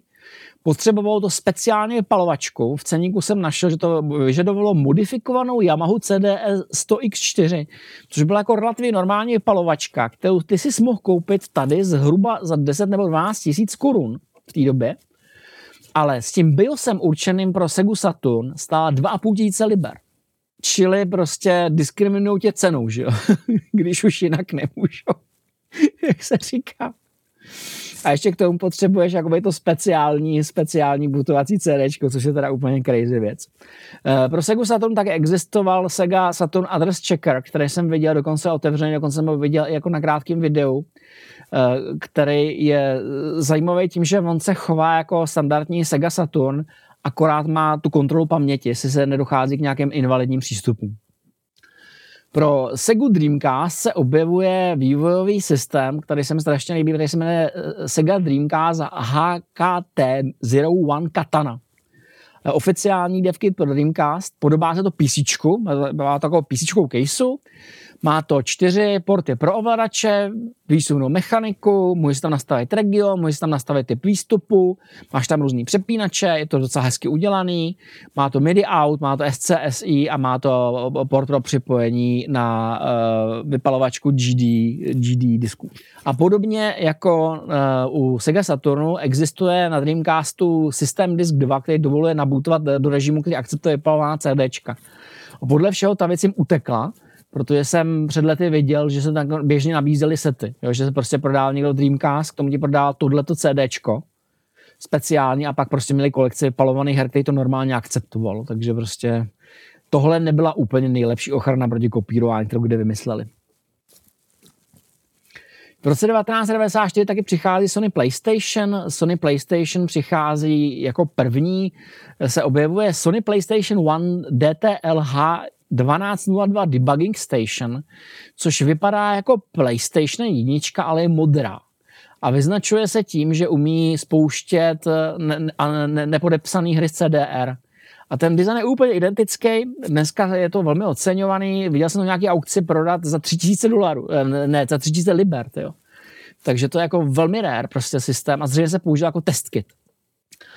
Je strašně zajímavý, že v té době se Sony eh, byla jedna z mála firm, která se pokoušela do jisté míry otevřít ten vývoj i pro normální lidi a pro ně bylo určený něco, co se jmenovalo Sony Net Jaros, ne, Jaroze se to píše, Jaros se to možná vyslovuje, z roku 1996, která se vyznačuje tím, že není světle šedá jako ostatní PlayStationy, ale je šedočerná. Taková hodně šedočerná, prostě se šedočerným ovladačem a je to definovaný jako consumer dev kit. Ta původní cena byla 750 dolarů. Eh, to Jaroze údajně znamená, udělejme to společně a bylo to určení pro začínající vývojáře. A vyznačuje se to tím, že eh, přes eh, seriál port se to připojovalo do PC. A mimo to, že se to takhle připojovalo, si si ještě musel koupit něco, co se jmenuje Access Card, abys odemknul ty možnosti. Takže opět prostě eh, specialisti na sbírání říkají, pokud vám to někdo nabízí bez access card a někdo vyhodil, protože si myslel, že to je memory card, tak smůla, prostě bez toho to nebude fungovat. Takže ty si do toho zasunul access card, zasunul si to do PC a mohl si na PC vyvíjet hry pro Sony PlayStation, ale ty se museli kompletně celý vejít do 2 MB vnitřní paměti. Nemohl si využívat to médium jako takový. Z něj se dalo všeho všude pouze streamovat. A překvapivě na tom vznikla profesionální hra Devil Dice, která vyšla v roce 1998, která byla přesně takhle udělaná. Vyšla se do vnitřní paměti a, a streamovala jenom audio uh, z CDčka vloženého. A byl to jako zajímavý hybrid, ale popravdě řečeno jako otázka je, pro koho byl určený, protože mně to připadá jako strašně omezený funkčnostní. Protože když jako se musíš jako vejít se vším všude jenom do paměti RAM, tak to teda fakt není žádný zázrak. V roce 2000 se objevuje Sony PlayStation 2 a objevuje se proto celá řada tiktů. V tomto případě už se objevuje PlayStation 2 Prototype Development Kit EB1000, eh, který se objevil na, na jedný jediný fotce, je známý. Vypadá to jako několika patrový PC, takový vošklivý. Vypadá to trošku jako rek, prostě několika desek nad sebou. Je to prototypový pre-release hardware, který je určený vyloženě pro exkluzivní partnery pro ty první tituly. Všechny se museli vracet, pravděpodobně nepřišel žádný exemplář, protože všichni partneři, kteří to dostali, dostali jim to povinně vyměnili za standardní devkity, v okamžiku, kdy byly standardní devkity. Ty se jmenovaly Sony PlayStation 2 Tool System uh, Development DTL 10000. Vypadá to jako taková velká tlustá PS2 s nápisem na boku Tool. Um, je v, to, v tom tak trochu jako PC, je to, je to jako malý PC pohromadě ještě s deskou té PS2. Existuje na to na YouTube video, kde to týpek rozebírá, je v tom nějaký Linux, Linux a obsahujete Pentium MX 233, má to v sobě klec na tři harddisky a dva sloty na, na simky. A podle všeho o to existuje jako celá řada verzí. Um, existuje verze 10 000 Development Tool, což je ta základní, kterou ten týpek má, potom existuje verze 10 000 H, která má podporu síťového připojení. Potom existuje 10 000 HA, o který jsem nezjistil vůbec nic, takže naprosto netuším, co to má navíc. A potom je nejdražší verze, která se jmenuje T15 000 Development Tool Performance Analyzer, což je vlastně zařízení, který mimo to, že funguje jako devkit, je zároveň schopný sledovat zatížení toho systému v reálném čase. A to je nejdražší, používá se pro profilování, pro ladění výkonu a podle všeho neexistuje ani video té věci v akci. Takže jako můžeme jenom spekulovat, o čem to bylo, ale podle toho videa, co jsem jako viděl původně, si myslím, že to byl asi nějaký softwarový kit, kdy jsi, kdy jsi spustil tu hru v emulaci a on ti zároveň sledoval zatížení těch jednotlivých komponent a, a evidoval, jako které části kódu se používají, se nepoužívají. A to teda jako patří mezi nejvzácnější a podle všeho se to ani nikdy neobjevilo v aukci tohleto, takže to možná už ani neexistuje, to je ten model. Eh, pak se objevuje další věc, PlayStation 2 DTL 14000 CD DVD Emulator Board for Tool, což je přídavná deska pro tuto stanici, která emuluje eh, DVD pomocí harddisku. Takže ty si koupíš ten vývojový nástroj, který máš v několika balíčkách podle ceny a neumí ani tohle. Potřebuješ tomu další desku navíc prostě. Pak jsem našel zmínku o dalším, který se, který se jmenuje taky HDD Kit for Development Tool a má, má, má jiný kód na konci a nevím, jestli to to samý nebo není. Prostě to už fakt jako netuším. A uh, pak se objevuje PlayStation 2 a DTL H1000 Debugging Station Test. Zatímco ten devkit je označený tool, tak tenhle ten testkit je označený jako test. Je podstatně podobnější normální PS2, Eh, zdá se, že eh, jsou různé verze pro různé regiony a zdá se, že se liší i podle toho, jestli podporu anebo nepodporou DVDčko. Že jsou nějaké rané verze, ty podle čeho podporují CDčko. A podařilo se mi, jako standardně se mluví o, o pěti verzích, pět test konzole, eh, tisícovka, desetitisícovka, třicet tisíc nula dvojka, třicet devět tisíc čtyřka a 770 004. Je, přisám bohu, jak přišli na té ty čísla, naprosto netuším prostě. Co označují, netuším, nepodařilo se mi dohledat. Pak jsem objevil fotky dalších dvou, které jsou označeny jako test. Jedno se jmenuje 30 tisíc E a další se jmenuje 50 tisíc. Takže je možný, že těch verzí je víc, že jich je sedm. A jako neviděl jsem teda nikoho, kdo by to jako sbíral nebo sehnal. Plus, aby to jako ještě nebylo málo. Eh, kdyby si chtěl zkoušet vyvíjet síťovou funkcionalitu na tom toolkitu, tak by si spotřeboval dokoupit něco, co se jmenovalo DLL 10010 Development Tool PCMCI Card, což byla specializovaná síťová PCMCI karta, která se strkala uh, strkala test uh, Unity vzadu, kde prostě místo, místo prostoru pro hard disk to mělo slot pro PCMCI. Nikdy v životě jsem to nevěděl. Nejsou od toho fotky. Všeho, že jsem na to narazil, že ta věc existovala. Takže jako teď vidíš, jako, jak, jak, jak je to zoo. A teď to pokračuje. Oni vydali uh, verzi PlayStation 2, která se jmenuje PlayStation 2 Linux. A to je koncept, který je podobný tomu NetJaros a mělo to být určený k programování her v domácím prostředí. Když se k tomu dostal nějaký Jabasic, který se podle všeho měl objevovat na disku pro všechny PAL verze. A na základě toho Sony argumentovala, že jejich konzole není konzole a je to domácí počítač a chtěli to daňovou slevu. A tu jim teda EU nedala. Takže nakonec jako prostě k tomu vydali ten Basic pro všechny PlayStation 2. Nicméně tohle to nabízeli jako samostatný separátní kit, který podle všeho obsahoval Linuxový software, eh, myš ve stylu eh, PS2, klávesnici ve stylu PS2, hard disk a síťový, síťový rozhraní ve stylu PS2, adaptér na VGA a hard disk. Takže to podle všeho byl jako opravdu počítač prostě s Linuxem na této bázi. Slyšel jsem o tom a četl jsem o tom kdysi dávno v časopisu, ale v životě jsem to neviděl. Takže jako, jestli to někdo z vás viděl nebo, nebo dokonce má, tak prostě buďte rádi, važte si to, je to, je to rare a nevyhazujte to, prostě radši nám to dejte do muzea. Potřebovali jsme do muzea nějaký, def, nějaký devkit. V roce 2004 se objevil další strašně zajímavý devkit. Sony PSP DTP 1000 Development Kit. Je to strašně zajímavá věc. Vypadá to jako malý PC na vejšku, vůbec se to nepodává PSP. Uh, na kterým máte klasickou mechaniku pro CDčka a nad tím máte mechaniku pro ty uh, UMD disky. Uprostřed je přepínač, takže buď to může jet na UMD disky, anebo na ty vaše vypalovaný, jak chcete. A to k sobě má ovladač ve tvaru PSP, ale to není PSP, to je jenom ovladač. To prostě chytíte do ruky a na první pohled se to tváří jako PSP, ale není to PSP. Můžete na tom jako zkoušet tam ty vlastně věci, které si pro to vyvinete. Existuje o to video, je hrozně zajímavý, jako můžete se na to podívat.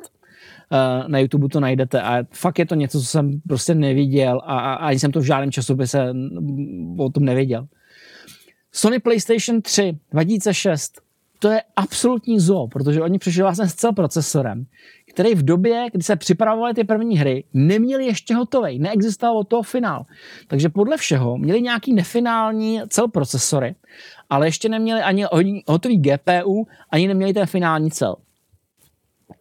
Takže udělali celý balík konzolí, který se jmenovali Shrek a Cytology a vyznačují se tím, a fakt to nemá žádnou logiku. Já jsem se díval do těch tabulek a opravdu nerozumím ty logice, na jaké se jmenovali. Ta první, verze, první, první dvě verze se jmenovaly Shrek, všechny ostatní se jmenovaly Cytology, dohromady jich je 1, 2, 3, 4, 5, 6, 7, 8, 9 těch verzí, z nich uh, první šest verzí používá cel procesor na 24 GHz, protože zřejmě ho ještě neměl rozjetý na plnou rychlost, a tebe ty poslední tři používají cel na 32 GHz. Má to 256 MB RAM, jako grafiku to používá GeForce GTX 7800 a tohleto byly první alfa verze devkitů, na kterých se dělaly první hry pro Sony PlayStation 3. Nikdy v životě jsem to nevěděl, kromě fotek. Vypadá to velmi industriálně v fotkách a neviděl jsem to proto, že opět Sony si tyhle ty eh, stanice nechávala pro svý exkluzivní partnery. Jmenovalo se to Full Cell Evaluation System, CAB 1000, to je ten úplně první. A na nich se vyvíjely ty úplně nejstarší hry. Nicméně, eh, to, co jsem viděl na vlastní oči, to, co jsme dělali, byl až finální verze, která se jmenuje Sony PlayStation 3 Development Reference Tool DCR 1000A, je to obří věc, to jsme tady skutečně fyzicky měli. Vypadá to jako rek, eh, jsou to krásné videa, kde se můžete podívat. Eh, původní cena byla 10 000 dolarů za kus a je to gigantická mašina, která obsahuje dvě hodswapovatelné harddisky. Máte čudlík a on se na to vysune prostě celý, celý ten box, eh, jak kdyby to bylo CDčko, můžete si pořídit víc hotswapovatelných disků, na kterých si dáváte image, obsahuje to DVD mechaniku, obsahuje to baterii přepínačů, které můžete použít pro debugging. Má to všechny sety čteček pro compact flash, eh, memory stick, SD kartu, má to 6x USB, má to slot pro pedál. Prosím vás, pokud vás zajímá, k čemu slouží slot pro pedál. Eh, vy jste si prostě zapíchli do toho, do toho devkitu pedál, ten jste měli pod nohou a normálně jste hráli rukama. V okamžiku, kdy jsem začal něco divného, tak jste to sešla našlápli a tím jste aktivovali výjimku. Takže jste si mohli okamžitě, bez jakýkoliv reakce, bez jakýkoliv šahání na cokoliv, eh, získat snapshot, mohli jste zjistit, jako, co se děje, co máte za problém. Slouží to k, k rychlé reakci. Objevilo se to občas i na jiných devkitech, je to fakt jako crazy věc. Potom to mělo všechny možné výstupy, dvakrát HDMI, VGA, AV, multi-out, um, optický audio, analogový audio, um, de- developerskou LAN, kterou se připojili ke svýmu vývojovým počítači, standardní LAN, potom se měli dvakrát další Ethernet. Uh, byla to opravdu mašina nesmírně nadupaná, uh, moc pěkná. Je velká škoda, že, že, že tohle to nemá v muzeu. Je to opravdu krásný. A je to teda gigantický. Někdo, můžete najít video na YouTube, kdy se to někdo koupil z nějaký, z nějaký pobočky Disney, kterou Disney rušil, tak to koupil úplně celý. Šťastlivec. Uh, Sony samozřejmě nevyrábělo ten devkit, byl extrémně drahý, vyrábělo i test kit, vyráběl ještě jeden devkit, který se jmenoval Sony PlayStation 3 Reference Tool Deck 14 000, ten už vypadá jako normální PS3. Podle popisu by to měla být slim verze, podle fotek to je normální verze, která obsahovala RSX grafický čip na 65 nanometrech a 45 nanometrový cell procesor. To znamená, že už obsahuje ty finální verze. Je velmi podobná, velmi se podobá e, normální konzoli, akorát to má dvakrát víc ramky, což potřebujete pro debugging a má to ještě druhý LAN port, kterým to připojete přímo k tomu systému. Nicméně firmware a kernel je úplně jiný než u té standardní verze. Potom mají test kity, ty byly dva. Jak je to uh, Sony PlayStation 3 FAT PS3 test DECHA00A, který vypadá jako normální PS3, ale označená jako test. Je region free a dokáže přehrávat vypalovaný Blu-ray disky. Slouží vyloženě pro testy a potom existuje ještě slim forma DCEH 2000A, která je to samý ve slim formě. Ale opět to nejsou jako běžně dostupné ty verze, prostě to speciální uh, test kity. Um, potom jsou tady dvě speciální stanice, jednak je to AV Tool, eh, který je určený čistě pro studia, který testují Blu-ray filmy, na kterých se testovalo, jestli se předávají korektně. A tyhle ty verze nejsou schopný vůbec pouštět eh, žádný PlayStation 3 hry a neobsahují debugovací nástroje, protože to je specializovaný nástroj čistě pro ty, pro ty filmové vydavatele. A potom existuje speciální verze DTCP IP Debugger, což se Linuxové jmenuje DTC PIP DevDex, nádherný jméno. A to slouží k tomu, aby se na tom testoval Digital Transmission Content Protocol, že DRM protokol, který se měl používat pro šíření digitálního videa přes Wi-Fi a Ethernet. Opět to specializovaná verze, která nedokáže spouštět, eh, nedokáže spouštět hry, ale slouží čistě pro testování videa. Já jsem na začátku tedy jsem ještě netušil, že ty dvě verze existovaly. V životě jsem o nich neslyšel. Absolutně crazy. Um, Myslel jsem si, že s Microsoftem to bude lepší, nicméně není. Microsoft Xbox uh, z roku 2001 uh, eh, nabízí prostě několik verzí hardwareu, který je založený na Xbox Development Kitu, XDK, a opět má alfa verzi. Alfa verze vypadá vypadá jako PC v barvě Xboxu s logem Xboxu, Eh, jsou dvě verze. Alpha 1 používá pomalejší procesor, má jenom 600 MHz. Alpha 2 verze už používá procesor na plný rychlosti 733 MHz. Tohle bylo opět dostupné čistě pro ty primární vývojáře, kteří dělají ty první tituly, pro nikoho jiného. Eh, potom se objevují další dvě meziverze DVT3 Xbox Development Kit a DVT4 Development Kit, kdy ten první vypadá jako Xbox, je transparentní a nahrazuje tu alfa verzi, nemá DVD mechaniku, obsahuje pouze DVD emulaci, připojuje se přes SCSI ke speciální kartě, která slouží k emulaci a ta další verze je mu velice podobná. Jaký jsou mezi ním přesně rozdíly, to, to opravdu netuším. E, mimo to se objevuje Xbox Debug Kit, který slouží eh, primárně k testování her a to existují minimálně tři odlišné verze plus ještě jedna černá. Ty, ty tři vypadá jako zelený průhledný Xbox, ten development kit je čirej, tenhle ten je průhledně zelený, proč je ta další verze černá, to nikdo netuší, ale existuje, prostě našli. Neumí to spouštět retailový software, ale jenom ty nepodepsané verze kódu. To znamená, že to nemůžeš použít to, abys na tom hrál.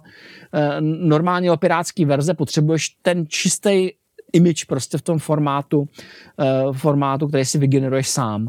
A ten debug kit má dvojnásobek RAM proti té běžné detailové verzi, protože obsahuje debugovací software, navíc by se normálně ty paměti nevešel. Takže uh, musí mít více ramky. V roce 2005 se objevuje Microsoft Xbox 360 a opět prostě, opět přichází další salva alfa verzí. První je Xbox 360 Alpha 2 XDK, který je postavený ve skříni Apple Power Mac G5 a má k tomu ovladač pro Xbox. To je pohled pro bohy. Jako já jsem na to koukal a říkal jsem, prostě to je nějaký, nějaký joke, ne? Prostě to tak není možný, ne? Prostě přijde prostě stánek s Microsoftem a první, co uvidíš, je prostě Apple. Apple G5 prostě, ale prostě do toho to stavili z nějakého důvodu. Uh, první, první verze je opět slabší než ta, uh, než ta finální. První obsahuje dvou jádro na 2 GHz, uh, zatímco ta, ta finální verze měla tři jádro na 32. Nemá to ještě unifikovanou grafickou architekturu, ale má to dedikovaný ATI Radeon X800 XT Mac Edition, a na tomhle tom se používaly demonstrace prvních her. Na tom demonstrovali Top Spin 2 a Need for Speed. A ze začátku, eh, ze začátku teda jsem narazil na pár článků, kdy to viděli novináři a kritizovali to, protože se jim to nelíbilo. Eh, asi nevěděli v té době, že to ještě není finální architektura, že těm neexistuje a kritizovali to, to, jak to vypadá, jak je to pomalý. Nicméně to, to byla jenom alfa verze, která patrně zase dneska už neexistuje. Pak se byl Xbox 360 XDK Beta 1, což je první beta development kit, který je podle všeho poměrně vzácný. Vypadá jako standardní Xbox 360 s takovou nástahu, má takovou bradu, prostě to už všichni vývojáři znají.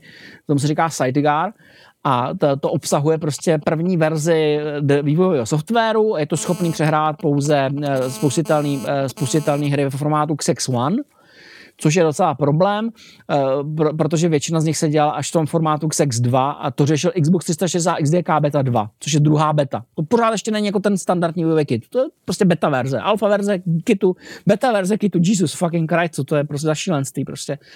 Potom přichází ten finální dev kit, uh, který se jmenuje Microsoft Xbox 360 XDK a je označen jako Jasper. A tenhle ten je tmavě šedý s takovým trochu světlejším hrbem, který obsahuje debugovou elektroniku. Dá se to podle všeho relativně běžně koupit. Ta typická cena na eBay se dneska pohybuje kolem 500-600 liber, možná o něco víc. A slouží to k vývoji a existuje k tomu ještě test kit, který je bílý. Ty nemá debugovací featurey, ale dovoluje to spouštět spálený verze a dá se na tom testovat. A potom ještě existuje alespoň, alespoň, potrhu, to, to nejsou všechny verze, které jsem našel. Uh, Xbox 360 XNA Final Test Kit, který je zelený po rozměru. Má víc RAM, má gigabyte RAM a podle všeho je z něho 5000 kusů.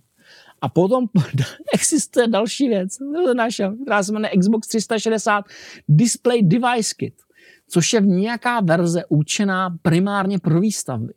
To prostě není standardní retail. To prostě není ani test kit, ani dev kit, ani retail. Je to něco určený pro speciální buildy pro show a demonstrace.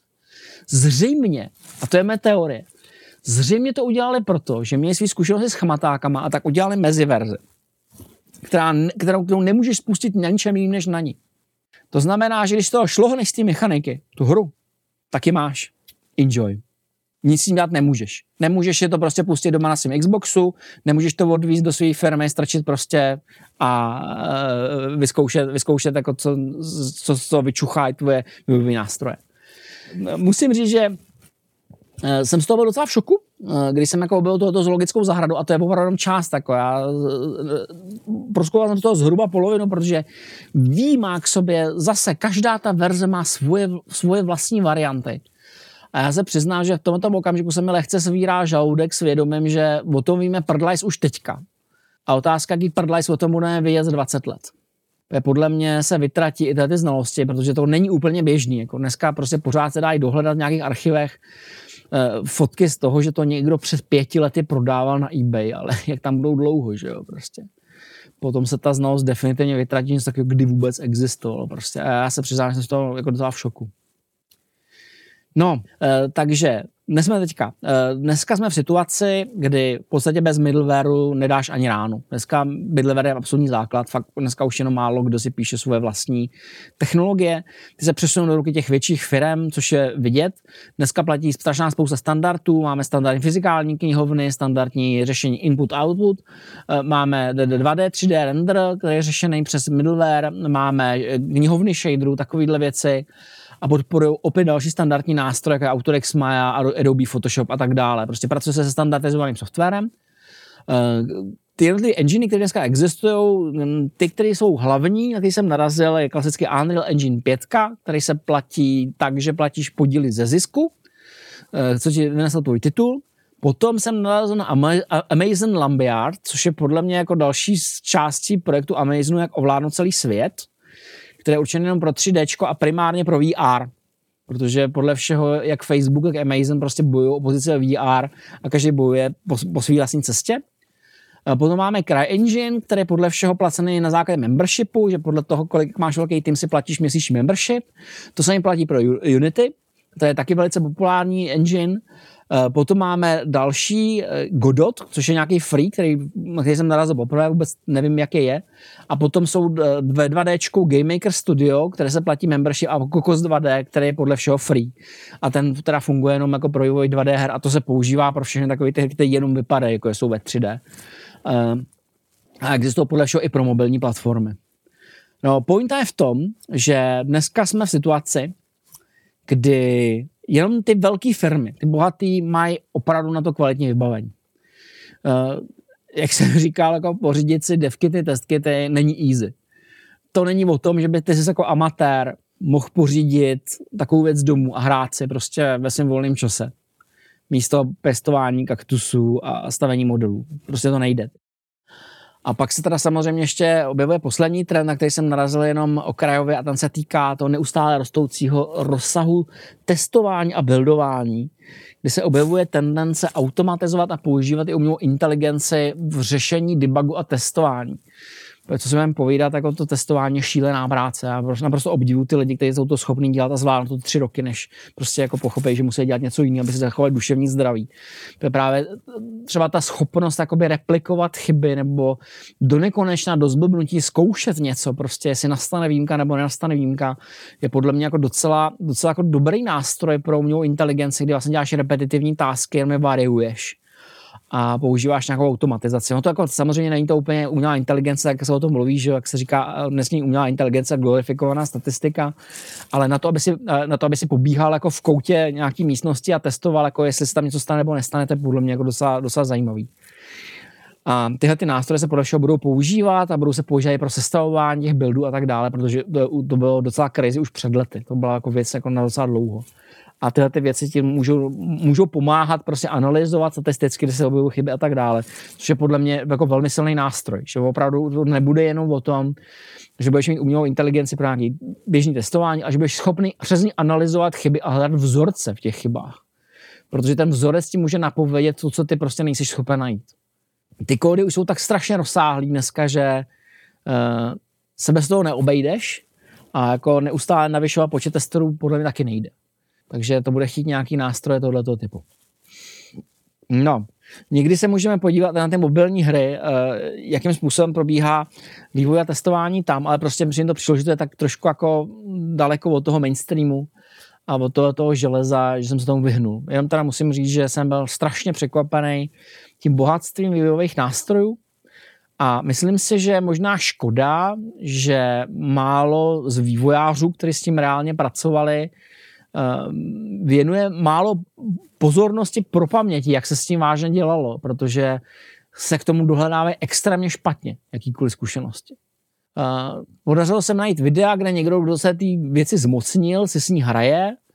Podařilo se mi najít nějaké jako primární dokumenty, které říkají, kolik ty věci stojí, jak vypadají licenční podmínky ale nikde moc jako jsem nenarazil na lidi, kteří by jako říkali, jak to reálně s tím pracovali, jak, jak vypadá ten reálně ten workflow a tak dále. Myslím, že by bylo dobrý, jako věnovali část svého ceného času, aby nám za, zachovali i tu část prostě našeho kulturního bohatství, abychom lépe chápali eh, celé ty procesy, jak to celé vypadalo a jak se to celé mění v čase protože je to věc bohužel tak okrajová, že i já, jakožto člověk, který se zabýval vývojem, jsem na spoustu věcí narazil úplně poprvé, protože jsem v životě předtím neviděl.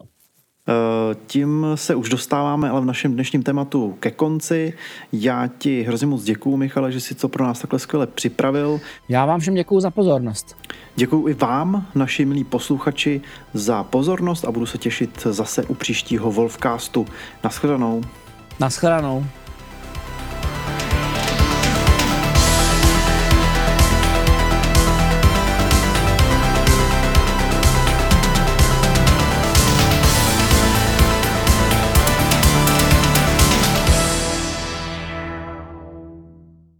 Nahrávání podcastu Retronation a tvorbu dalšího obsahu můžete podpořit na retronation.cz.